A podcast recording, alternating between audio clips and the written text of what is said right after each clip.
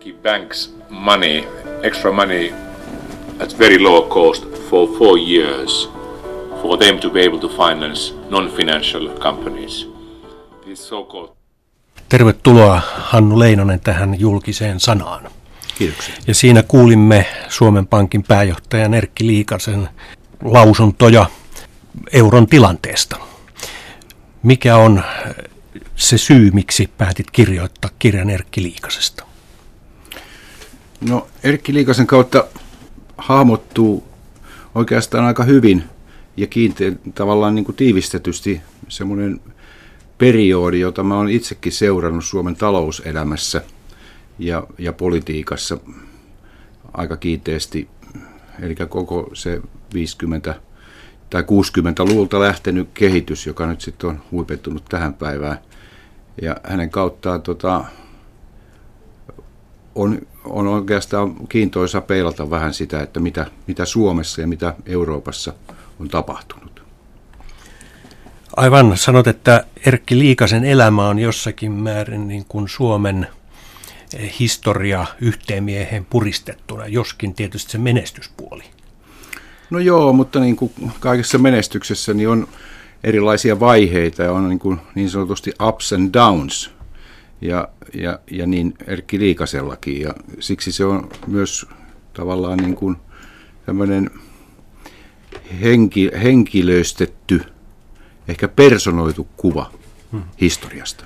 Tuossa kuulimme alussa, kun hän antaa lausuntoa englanniksi euron tilasta, niin Suomessahan oli joku hetki, että täällä ei kansainvälisiä uutistoimistoja ollut ollenkaan, mutta nyt on Reuters ja Bloomberg pysyvästi täällä ja sanot kirjassasi euron herttua, että ne ovat siksi täällä, että niiden tarkoitus on seurata Erkki Liikasen lausuntoja ja tulkita sitä kautta, että mikä on euron kehitys.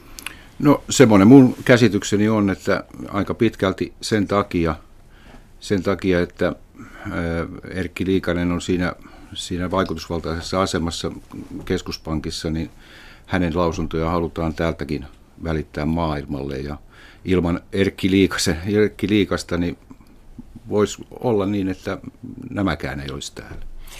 No Hannu Leinonen, olet ollut kauppalehden vastaava päätoimittaja kymmenkunta vuotta ja sitten nyt eläkkeellä runsaat kaksi vuotta. Niin kuinka kauan meni nyt kirjoittaa tätä kirjaa? Onko se tämän vapaa herra-ajan tuotos?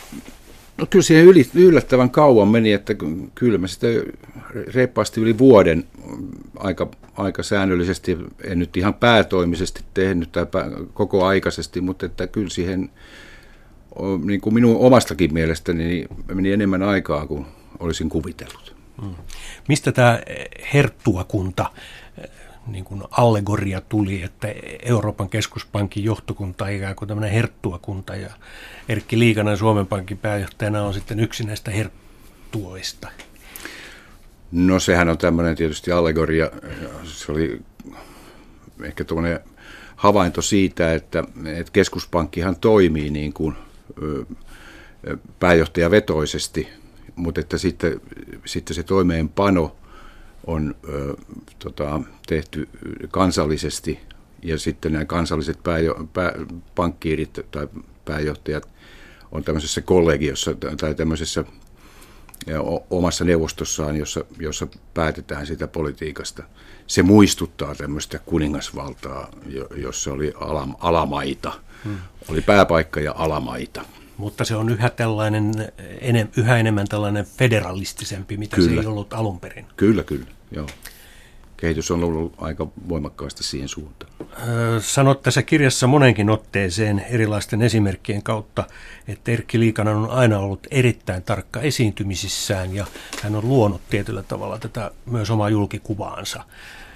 Pystyt nyt sitä raottamaan aika lailla niin paljon, että lehdetkin ovat tästä jo kiinnostuneet ja uutisia on ropsahdellut eri mm.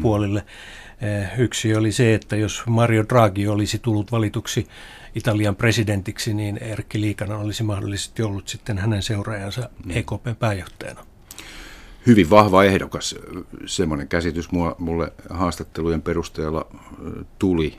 Hänen asemansa on hyvin vahva tällä hetkellä siellä pankissa. Hmm. Niin no, hän on toista kautta siellä ja alkaa olla yksi pitkäikäisimmistä, hmm. pitkäikäisin johtaja. Niin. Joo, hän on pitkäikäisin niin kuin neuvoston jäsen. Ja vielä tätä kautta jatkuu vuoteen 2018. Kyllä. Jolloin hän on 68-vuotias. Mutta Erkki Liikana on siis tehnyt paljon muutakin. Palataan tähän Euroopan keskuspankkikuvioon ja euroon vielä myöhemmin. Mennään nyt, tämä kirjakin on koottu eräällä tavalla kronologisesti ja se lähtee ihan siitä, että minkälainen teinipoika Liikanen astui aikanaan mm. Suomen julkisuuteen ja löysin arkistosta vuodelta 1967 seuraavan pätkän ja tämä on Mikkelissä äänitetty, josta Liikanen on kotoisinkin.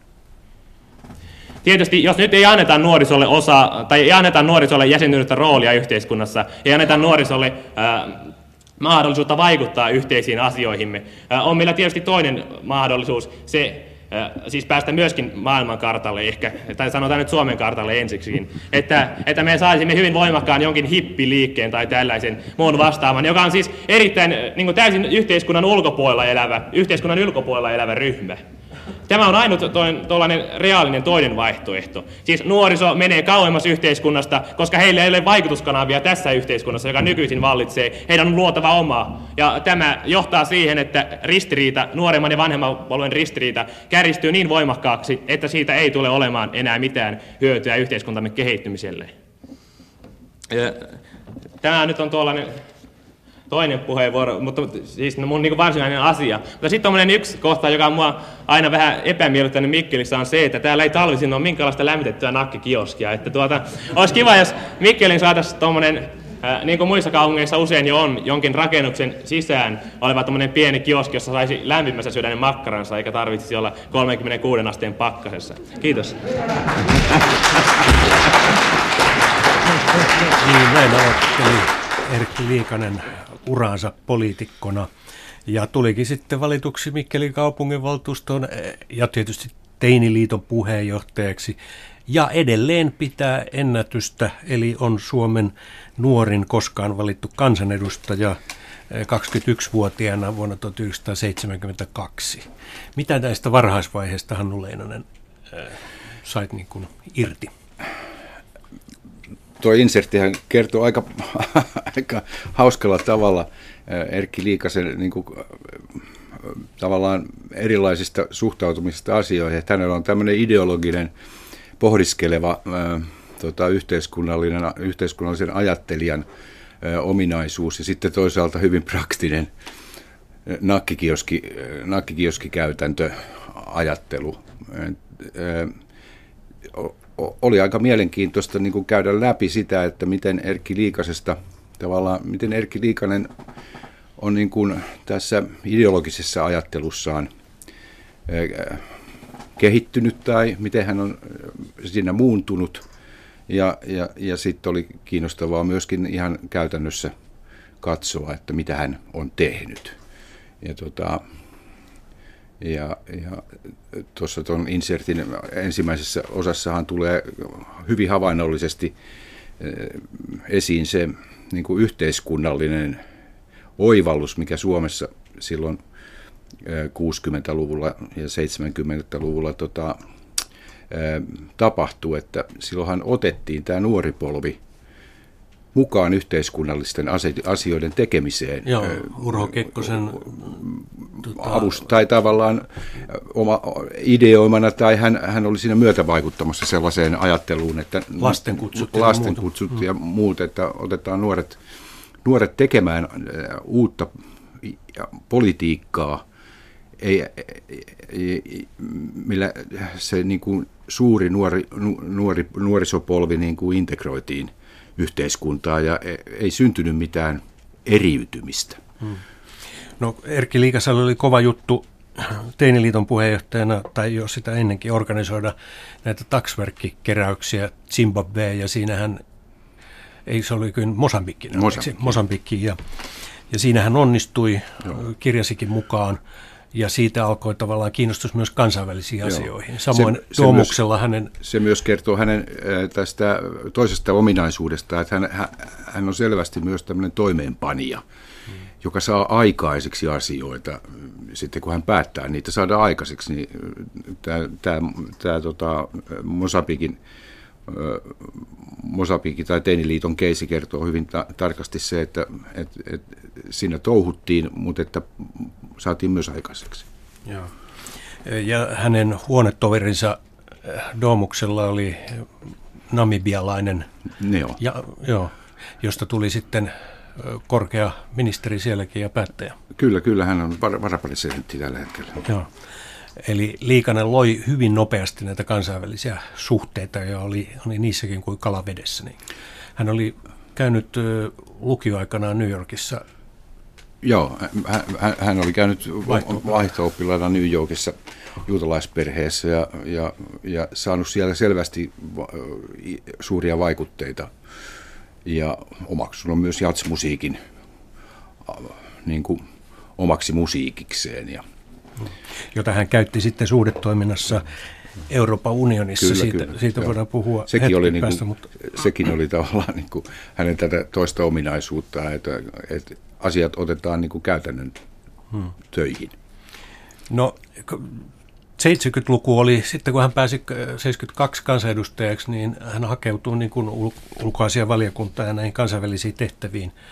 Ja sitten 80-luvulla tuli valituksi niin sanottua Sorsan poikana puoluesihteeriksi mm. Suomen sosiaalidemokraattisen puolueeseen. Niitäkin aikoja kuvaat aika tarkasti tässä kirjassa. Joo, se on tavallaan niin kuin osa sitä, sitä tarkastelua, jota on pyrkinyt harrastamaan, että mitenkä, mitenkä liikasesta tuli liikanen.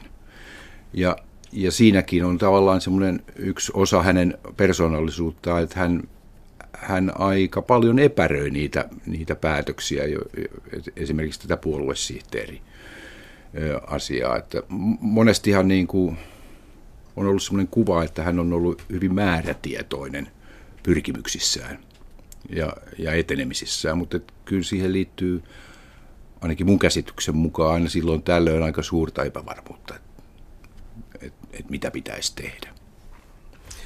No 80-luku meni sitten puoluesihteeri toimissa, paitsi sitten kun 87 muodostettiin yllättäen Harri Holkerin sinipunahallitus.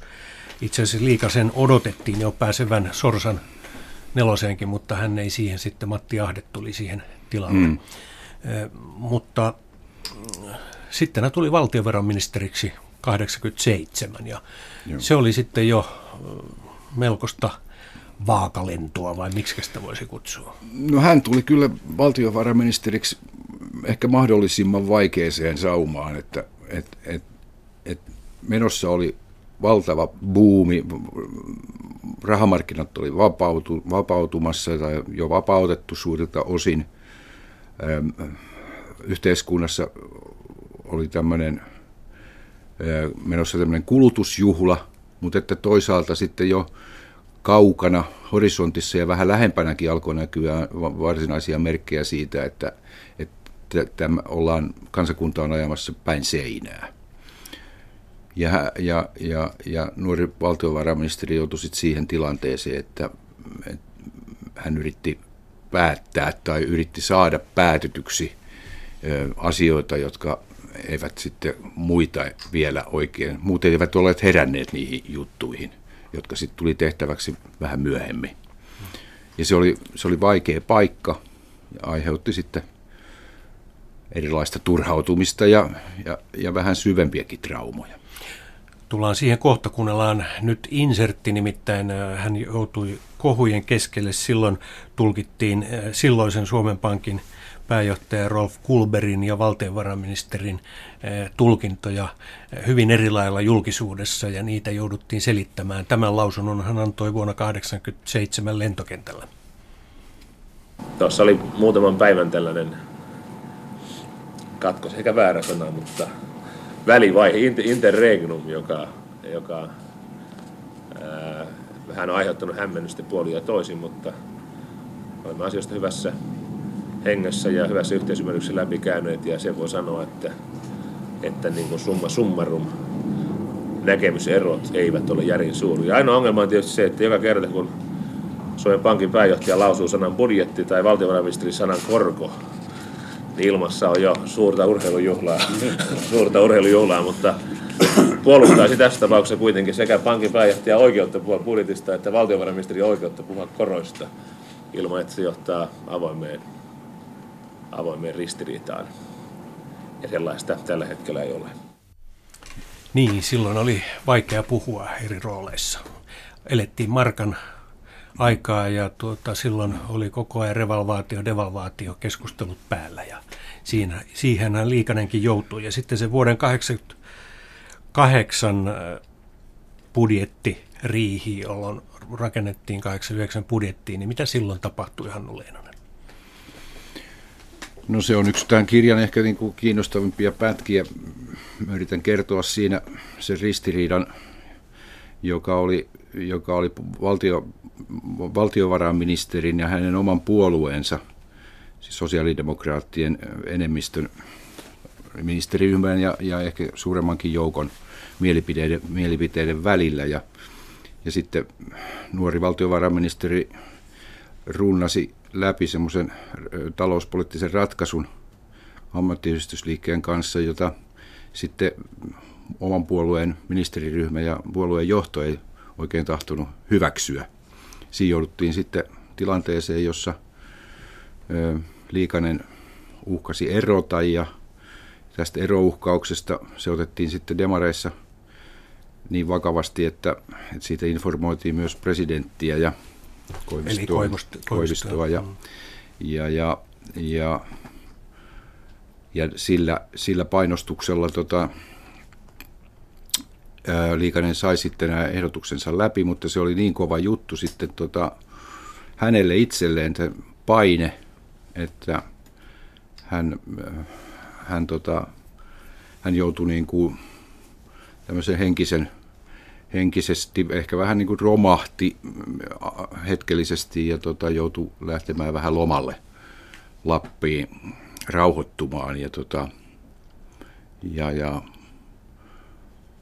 ja sitten palas seuraavalla viikolla vaimonsa kanssa siellä tunturissa käveltyään, niin, tota, niin, niin takaisin ja, ja tota, sitten sen jälkeen ö, sovittiin, että, että Liikanen ei ehkä jatkakaan koko ministerikautta, vaan, vaan tota, vaihdetaan vähän sitten kun presidentille se sopii, koska se vaihto tehdään. Ja presidentti oli sitä mieltä, että hänen hallituksesta ei lähdetä niin vain pois, mutta niin. sitten kai sovittiin, että 90 vuonna hän, voi, hän voi lähteä.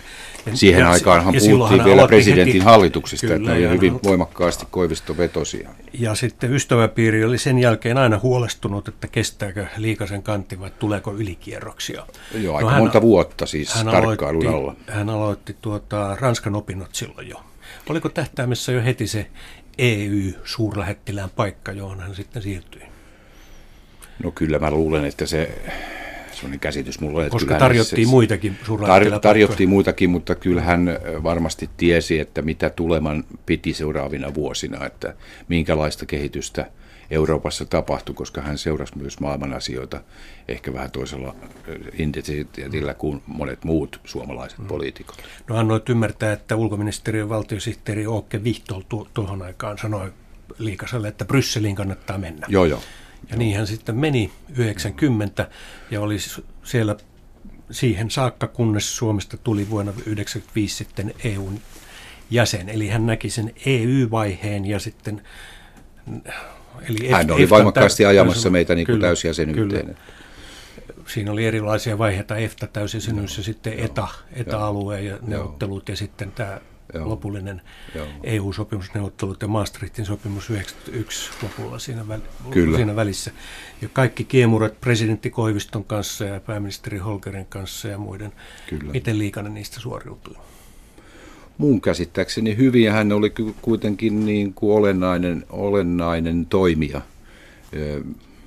vaikka olikin virkamies niin kuin muodollisesti siihen aikaan, niin tota, varmasti pystyi myös politi- poliittisesti vaikuttamaan ja, ja omalla vaikutusvallallaan e- ehkä vähän muuttamaankin, ehkä nopeuttamaan tiettyjä asioita, varsinkin siinä jäsen, jäsenyyshakemusvaiheessa. Joka... Joo, sanoit, että hän muun muassa hoiti henkilökohtaisesti ulkoministeri Heikki Haavistoa, että hän pysyi neuvottelukunnossa. Niin, tai, niin, niin, kyllä. Joo. Ja sitten järjesti jo näitä jats tapaamisia ne oli legendaarisia.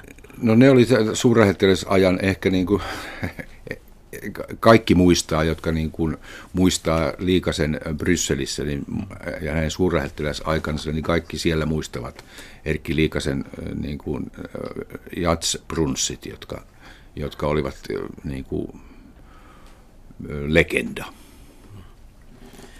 No se vaikuttaa siltä, että hänellä oli tämmöinen pitkän tähtäimen suunnitelma. Niin mä luulen, että hänellä on kyllä si- aika pitkän tähtäimen niin. suunnitelmia. Niin. Siis hän tavoitteita. Hän, hän kyllä selvästi on tavoitteellinen mm. Mutta se oli pettynyt myös hänelle, että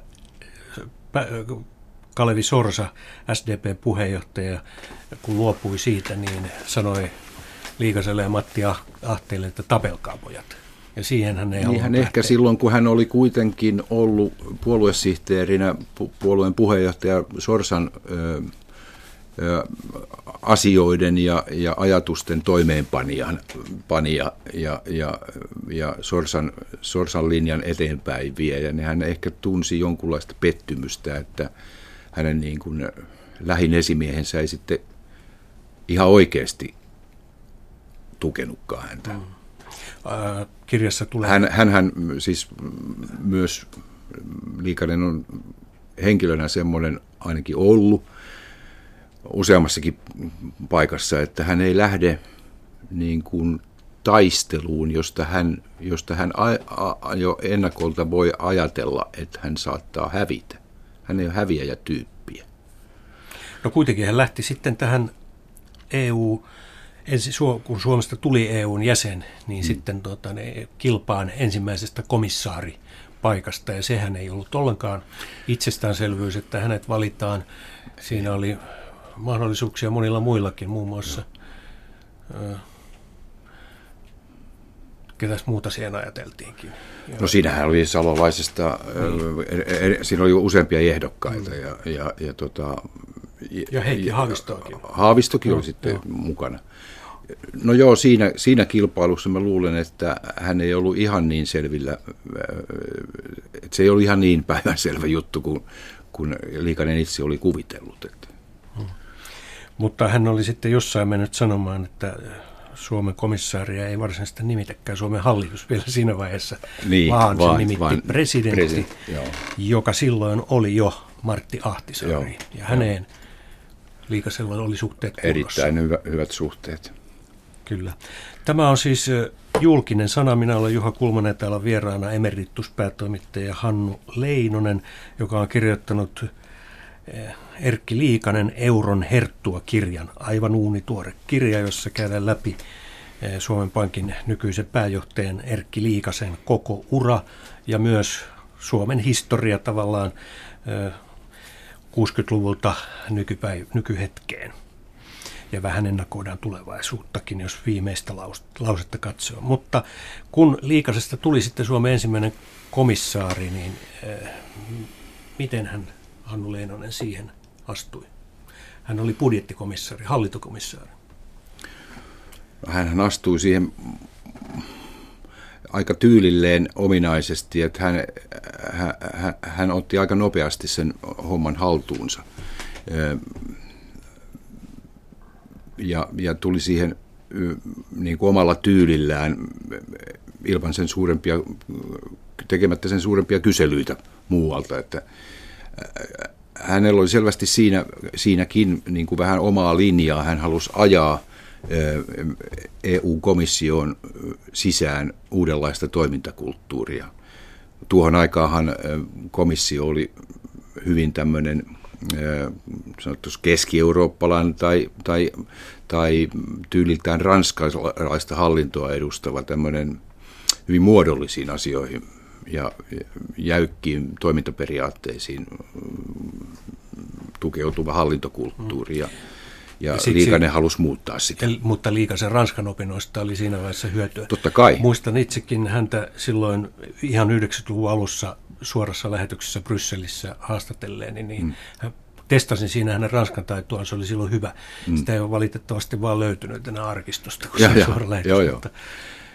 Hänhän oli jatkanut sitä Ranskan opiskelua vuosikausia ja käynyt Joo. sitten ihan ulkomailta, siis parisia myöten aina Ranskan kursseilla ja, ja, ja puhuu sitä loistavasti. Eli silloin, siksi hänellä oli hyvät suhteet muun muassa Jacques Delorsiin, joka oli edellinen väistyvä komissio puheenjohtaja ja sitten Jacques Santeri, joka oli Joo. sitten hänen Joo. ensimmäinen komissio. Hän siis osasi sekä ranskan kielen että sen kult, niin kuin hallintokulttuurin, mutta hän halusi selkeästi niin kuin, muuttaa sitä ehkä enemmän tämmöisen pohjoismaisen pohjoismaiseen suuntaan, ja hän joutuu suuntaan. napit vastakkain sitten kaikkien kanssa, AYVn kanssa niin, tai henkilöstön ensi, kanssa. Niin, ensin henkilöstönkin kanssa ja sitten ehkä vähän komi, oma, omien kollegojen kanssa siellä komissiossa.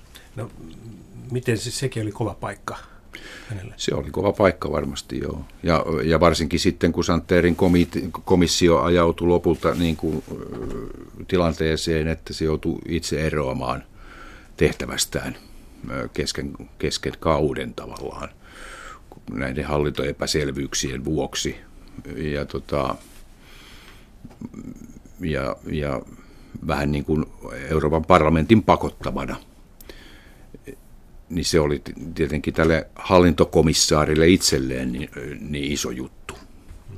Varsinkin kun siihen sitten liittyi erilaisia epäilyksiä, niin kuin aiheettomiakin epäilyksiä Aivan. siitä, että hän olisi sotkenut oman vaimonsa asiat. asiat. Tämä oli se mielenkiintoinen, kun vaimo eh, Helena Hanna, Hanna-Liisa Liikanen, hän oikea Joo, nimi. Assi mutta käyttää nimeä Assi Liikanen, niin. niin oli jossain laittanut sulkuihin tämä Assi, niin se oli tulkittu siellä, että mm. se on joku firma. Joo. Että hän Erkki Liikanen sitten laskuttaa, niin. tai hänen vaimonsa laskuttaa Joo. firman kautta, ja siitä tuli suuri skandaali siellä. Joo, joo. Se, ja, mutta hän onnistui sen ampumaan nopeasti alas. Hän onnistui sen ampumaan sitten lopulta alas, eikä siitä sitten tullut mitään liikasta... Liika, Assi-nimistä yhtiötä ei ollut olemassa. Ei ollut mitään Assi-nimistä yhtiötä, ja, ja, ja Liikanen sai sieltä puhtaat paperit, mutta että, mutta että kaikilla muilla komissaareilla, komissaareilla ei ollut ihan niin puhtaat paperit. Ja, tämä, ja, jo, ja, ja sitten Santerin komissio päätti, että jotta ei jouduta mihinkään äänestyspäätöksiin luottamuksesta tuolla parlamentissa, niin päätti erota itse. Ja, ja se, oli, se on varmasti tota, ollut myös liikaselle kova, kova paikka, koska eihän siitä vielä edelleenkään mitään huumoria laske.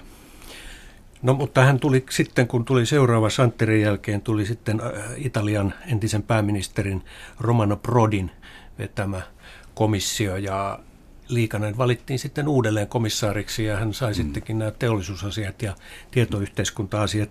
Mutta sitten Suomenkin päätöksenteko oli muuttunut, että silloin oli jo hallitus päättämässä, eli pääministeri mm. Paavo Lipponen mm. oli mm ajamassa liikasen toista kautta. Niin, silloin pääministeri kyllä aika voimakkaasti enää, ajoi. Enää presidentti ei enää, voinut ja, vaikuttaa, kun niin. meillä oli perustuslaki muuttunut.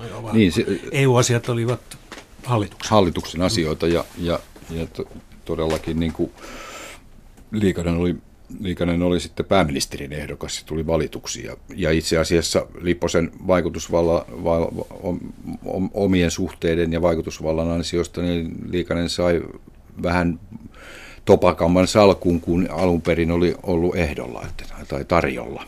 Ja hänestähän tuli, tämä toinen, toinen kausi, hän oli, hän oli paljon vaikutusvaltaisemmassa asemassa kuin siinä ensimmäisessä komissiossa. No siinä yhteydessä myös tapasin häntä Brysselissä kiinni, mutta tämä haastattelu itse asiassa on tehty vuonna 2003 Suomessa täällä Helsingissä. Ja siinä hän puhuu tietoyhteiskunta-asioista. Se oli Erkki Liikasen lempilapsi E-Eurooppa, siis jo 12 vuotta mm. sitten. Mm. Olen ollut viime aikoina paljon tuolla Keski- ja Itä-Euroopassa ja, ja kyllä sillä sen näkee, että tämä nuori polvi, joka tuli internetin maailmaan ja oppi pitämään yhteyksiä muualle, niin onko verkottunut laajasti Eurooppaan ennen kuin nämä poliittiset ratkaisut tuli. Ja nyt sitten taas nähdään tänään se, että uudet jäsenmaat uskoo, että tietoyhteiskunnan kautta ne voi tehdä semmoinen sammakon loikan kuroa eron kiinni paljon nopeammin kuin mitä se voi tapahtua rakentamalla teitä, siltoja, teitä ja siltoja, kanavia. Ja kyllä mä uskon, että itse asiassa tätä, tämä tulee tämän Euroopan kokoamista, verkottomista mahdollisimman nopea, nopeammin paljon, mitä tänäänkin vielä ajatellaan. Kun siihen kokemuksen, kokemuksen saa, että voi koko ajan olla ajan tasalla kaikkialla, seurata asioita, jakaa tietoa, levittää sitä, niin kyllä sitä vaikea päästä irti. Ainoa tietysti kääntöpuoli tässä on myöskin se, että kyllähän myöskin samalla kun internet tehtiin vapaaksi ja yhteydenpito mahdollisimman helpoksi, niin sitten myös turvallisuuskia silläkin puolella tulee. Täytyy korostaa sitä, että, että koko ajatus, kun, kun internet keksittiin, oli se, että kaikki tämä tietokoneiden yhteistyö, niiden liikenne tehdään niin helposti, ei ole mitään esteitä. Ja samalla tietysti tarkoittaa sitä, että jos jotkut haluaa tehdä vahinkoa, niin sekin on kovin helppoa. Meidän täytyy rakentaa yhtäältä suurempia yhteyksiä, mutta samalla myöskin suurempaa turvallisuutta, että ihmiset tietävät millä tavoin suojautua, millä tavoin suojata yksityisyys, että yhteisöt tietävät, miten pitää huoli siitä, että peruspalvelut toimii, kun kaikki peruspalvelut Puhutaan nyt vaikka veden jakelusta tai sähköstä on kaikki riippuvaisia siitä, että tieto yhteiskunnan verkot on kunnossa. Eli kuinka haavoittuvaisia me tässä suhteessa olemme? Miten tämä tietoturvallisuus, tämä, jos sinne tulee oikein rajut virukset tietoverkostoihin, niin mitä sitten? Kyllähän positiivinen puoli tässä on se, että, että me on nähty, että internet on toiminut ja kestänyt kaikki myllerrykset. Vaikka on tehty hyökkäyksiä järjestelmää vastaan, niin ne perus perusta on kestänyt ja missään vaiheessa liikenne kokonaan pysähtynyt. Et se, on, se on hyvä puoli, mutta toinen puoli on tietysti se, että, että, että välineitä puolustautua ja suojata täytyy kehittää samalla. Virustorjuntaa, meillähän Suomessakin yritykset tosiaan paljon keskittyy. Siinä täytyy olla uusia välineitä pitää ää, roskapostin suojautumiseen kehittää uusia välineitä, ehkä lainsäädäntöäkin. Kyllä tämmöistä kilpajuoksua, mutta kyllä tässä aika hyvin on kuitenkin pärjätty. Miten nyt tämä E2005? Miltä se näyttää? No kyllä sillä on se hyvä puoli, että se, se, se keskittää huomioon avainkysymyksiin. Ideahan 2005 on se, että, että kuitenkin sisältö, sovellutukset, palvelut on tärkeimpiä. Eli ihmiset osta tietokoneita tai, tai eikä ne oikeastaan kiinnostuneitakaan siitä, että mikä infrastruktuuri näitä koneita yhdistää taustalla, vaan ne haluaa sisältöä, sovellutuksia ja palveluja että tähän pitää keskittyä yhtäältä. Ja toisaalta tietysti sitten kun saadaan yhä parempia palveluja ja parempia sieltä, tarvitaan suurempaa nopeutta ja suurempi nopeus edellyttää parempaa turvallisuutta, johon sitten liittyy laajakaista ja turvajärjestelyt. Ja, ja tästä kaikesta me on tehty nyt sitten se johtopäätökset, että täällä sisältöpuolella pitää keskittyä siihen, missä julkinen valta voi todella vaikuttaa. Ja ne liittyy ennen kaikkea koulutukseen, terveydenhuoltoon ja hallinnon toimintaan. Ja sitten täällä tarjonnan puolella pitää keskittyä siihen, että laajakaista tulee kaikkien ulottuville. Mutta tässä oli kuplan aikana vähän semmoista luuloa, että pelkästään tekniikkaa investoimalla muutetaan maailmaa.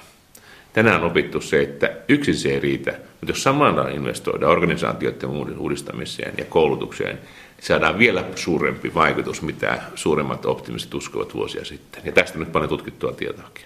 Ja meillä vuosia sitten voitu järjestää monilla kielillä yhteydenpitoja jäsenmaihin, kun piti kaikki painaa paperit 11 kielelle, jakaa ne ja usein ne meni väärin osoitteisiin tai väärin varastoihin. Tällä hetkellä kun kaikki tehdään internetissä, niin kyllähän tämmöinen kansallinen välinen, välinen tuota, kanssakäyminen on lisääntynyt. EUsta voidaan tehdä paljon avoimempi. Näin Erkki Liikanen silloin muun muassa tietoyhteiskuntakomissaarina totesi vuonna, vuonna 2003, siis runsaat 12 vuotta sitten. Ihan samoissa asioissa on Leinonen pyöritään vielä. Itse asiassa hyvin monet teemat, jotka, jotka liikaisen aikana tuli esiin eurooppalaisessa tietoyhteiskunnan kehittämisessä on esille koko ajan ja, ja edistystä on tapahtunut hirveän paljon hitaammin loppujen lopuksi. Niin, silloin oli vähän tuommoista optimismia kyllä. Oli aika iso etunoja Joo. Ja itse asiassa oli ehkä tahto tehdäkin vähän enemmän, mutta että ny, ny, nyt on ollut hiljaisempaa täällä Euroopassa. Mm. Ne isot asiat on sitten mm. ehkä tehty muualla. Hänellä oli hyvä suhde Nokian johtoon Jorma Ollilaan silloin, mutta sekään ei auttanut pelastamaan Nokiaa, eikä no, eipä, tä, eipä. Tässä suhteessa tietoyhteiskunnan rakentamisessa. No Nokia on nyt sitten toisenlainen yhtiö tänä päivänä. Mutta mennään nyt sitten tähän, kun Liikanen tuli takaisin. Sieltä ei ollut ollenkaan itsestäänselvyyttä, että minkä tehtävän hän kotimaassa saisi mm. palattuaan Brysselistä. Ja siinä oli monenlaista. Oli, hän oli ehdolla tänne Yleisradioonkin. Joo, jossain vaiheessa joo. Mikael Junnerin sijaan, niin. mutta hän ei halunnut sitten. No hän ei varmaan ollut siitä ensisijaisesti kiinnostunut. Mä luulen, että, ja kirjoitan kirjassakin, että hän oli oikeasti innostunut Sitran, Sitran yliasiamiehen hommasta. Se olisi hyvin sopinut hänelle tota, tämän, tämän tietoyhteiskuntakomissaarin kauden jatkoksi. Hän nimittäin oikeasti piti niistä asioista, piti siitä tavallaan toimintakentästä ja, ja, ja uuden kehittämisen kentästä, jota tämä digitalisoituminen oli, niin kuin oli tarjoamassa. Ja hän olisi varmaan halunnutkin jatkaa tai voinutkin hyvinkin jatkaa mm, sitä Siihen valittiin uraansa. sitten Esko Aho. Siihen valittiin sitten Esko Aho. Kyllä. No se tie meni tukkoon ja miten sitten tämä Suomen Pankin pääjohtajuus? No se varmaan se Suomen Pankin pääjohtajuusasia oli varmaan väikkynyt siellä taustalla, koska tiedettiin, että edellinen pääjohtaja Vanhala oli sairas ja, ja jäämässä ilman muuta jossain vaiheessa pois.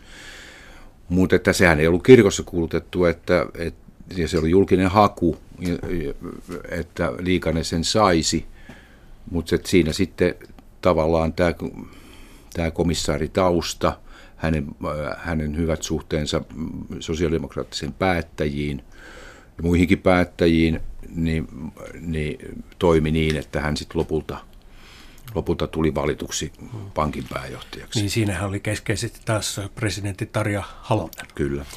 Se oli tasavallan presidentin päätettäviä asioita. Jossain vaiheessa Halonen taisi tokastakin, että olisi pitänyt nimittää sinut sinne Sitraan. No joo, se on sellainen sekava, sekava tilanne, että et, et, et, et, Tarja Halonenhan ei halunnut tulla haastateltavaksi tähän, tähän kirjaan. Että, tota, et, en ole häneltä kuullut, että miten se hänen mielestään oikein meni. No, mutta Liikanen tuli kuitenkin valituksi, on siis nyt jo toista kautta Suomen Pankin pääjohtajana ja Mister Eurona. Ja kuten alussa totesimme, niin häntä seuraa myös kansainväliset uutistoimistot täällä Helsingissä, että mitä Liikanen mm. lausuu eurosta. Miten hän on siinä mielestäsi, Hannu Leinonen, pärjännyt? Kuvaat sitä kirjassa hyvin. Mun mielestä tota, hän, hän on pärjännyt oikein hyvin.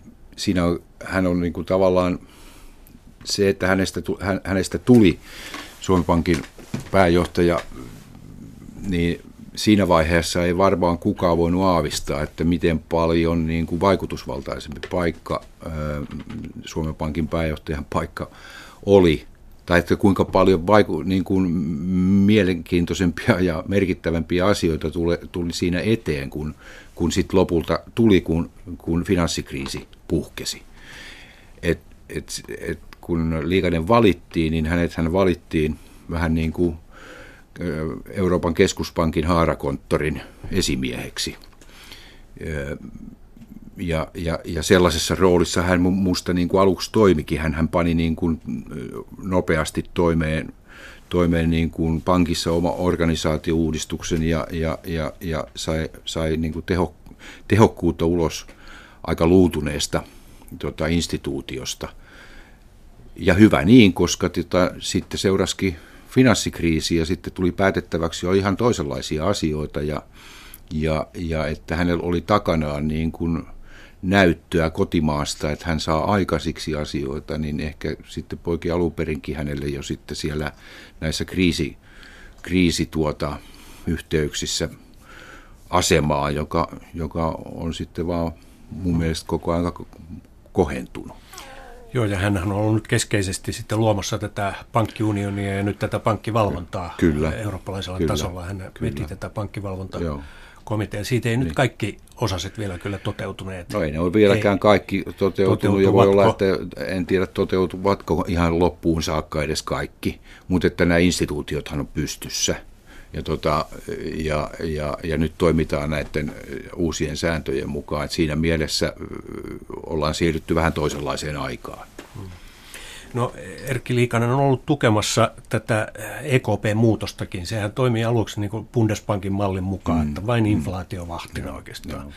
Mutta nyt sitten on huomattu, että markkinoihin täytyy vaikuttaa ja erityisesti jäsenmaihin, euromaihin mm. puhumalla. Joo. Se on sen, yksi, sen mä, mä luulen, että aina osannut. Erkki on aina osannut tämän tota, puolen niin kuin politiikan teosta, että hän on, hän on hyvin niin kuin julkinen, julkinen johtaja ja pyrkinyt niin kuin julkisuudenkin kautta saamaan aikaan asioita. Ja nythän, nythän on niin kuin EKP-johto on tavallaan avautunut yhä lisää julkisuudelle ja pyrkii julkisuuden kautta vaikuttamaan asioihin. Ja mä luulen, että siinä ajattelussa Liikasella on ollut oma roolinsa, että näin on tapahtunut. Ja hän myös nauttii siitä hän selvästi nauttii siitä niin kuin aina. Ja kirjoitat useammassakin kohdassa, että hän aina valmistautuu huolella esiintymisiinsä Joo. ja tavallaan myös tarkka siitä, että miten ne sitten on tullut julki ja antaa hanakasti palautetta, jos se ei ole mennyt niin kuin hän haluaa. Joo. Eli sillä hän... mielessä hän on kontrollifriikki vähän vai?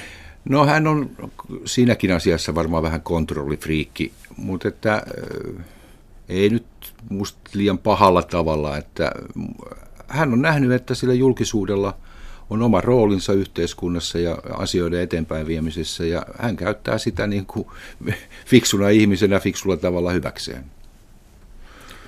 No miten nyt tämä eurokriisi, niin miten se on näkynyt liikasen toiminnassa? Hän on joutunut myös kotimaan asioihin puuttumaan meidän taloustilanteen? No joo, oikeastaan ilmeisesti vaan kuitenkin julkisuuden kautta ja, ja niissä puitteissa. Kyllähän joita, niin kaikissa taustatyöryhmissä No siitä hän on tietenkin taustatyöryhmissä, ja, mutta että, ja, ja kyllähän te tietenkin käytetään hy, niin kuin, niin kuin käsitysten, käsitysten tukijana tai niiden muodostuksessa hyväksi, totta kai.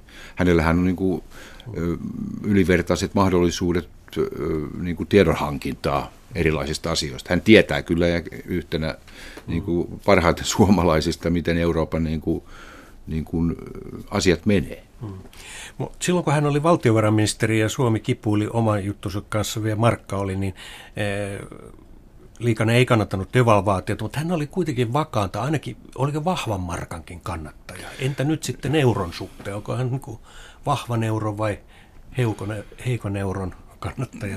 Onko tässä niin? Mä luulen, että nämä ei oikeastaan voi, siis nämä isot valuutathan on niin kuin markkinoiden armoilla, ei, ei niitä, se on otettava annettuna, millä niin kuin suhteella ne toisiinsa toimii, koska ei niitä voi manipuloida millään tavalla, etkä se voi, etkä voi se euro devalvoida millään tavalla, että, tai se, revalvoida, se, se, se kelluu toisiaan vastaan, että en mä tiedä, Onko, onko hänellä tässä mielipidettä? Mutta hän on toiminut kuitenkin niin, että EKP on yhä niin kuin, laajemmin mennyt tähän esimerkiksi bailout-juttuihin. Näistähän on paljon puhuttu näihin, näistä joo, siis valtiovelkakirjojen takuuseen. Kyllä, kyllä. Joo, ja, kyllä ja, hän on, eli siinä mielessä hän on niin kuin Mario Draghin hän on Mario Draghin linjoilla. linjoilla hyvin voimakkaasti. Hän, hän on tähän saakka tukenut Mario Draghia. Onko hän nyt siis eri linjalla kuin saksalaiset? No siinä mielessä kyllä, kyllä niinkin voi sanoa. Hmm. Ja mitä se vaikuttaa? Mitä, mitä heijastusvaikutuksia sillä on? No sillä, sillä on ehkä ollut se heijastusvaikutus, että, että, että Euroopassa on syntynyt linjauksia, että ei ole niin kuin sisäisesti jouduttu aivan täyteen hakaukseen. Hän on kyllä ratkaissut sen sillä tavalla, että, että on saatu läpi nämä asiat ne on ollut kyllä ihan va, niin kuin herkällä va, niin kuin kielellä ne mm. asiat. Kirjoitat jonkun verran myös siitä, hän oli Suomen punaisen ristin puheenjohtaja pitkään, että mm. hänellä on myös tällaisia maailman parannus rooleja ollut. Se päättyi vuonna, viime vuonna 2014 ja, Joo. ja sitten Hannu Leinonen lopetat kirjasi siihen, että vuonna 2018, just liikana pääjohtajakausi Suomen Pankissa päättyy. Se on merkittävä vuosi. Niin, kyllä. Onko siinä joku vihjaus? No, ehkä sen verran, että kyllä mä uskon, että häntä saattaa vielä joku juttu kiinnostaa.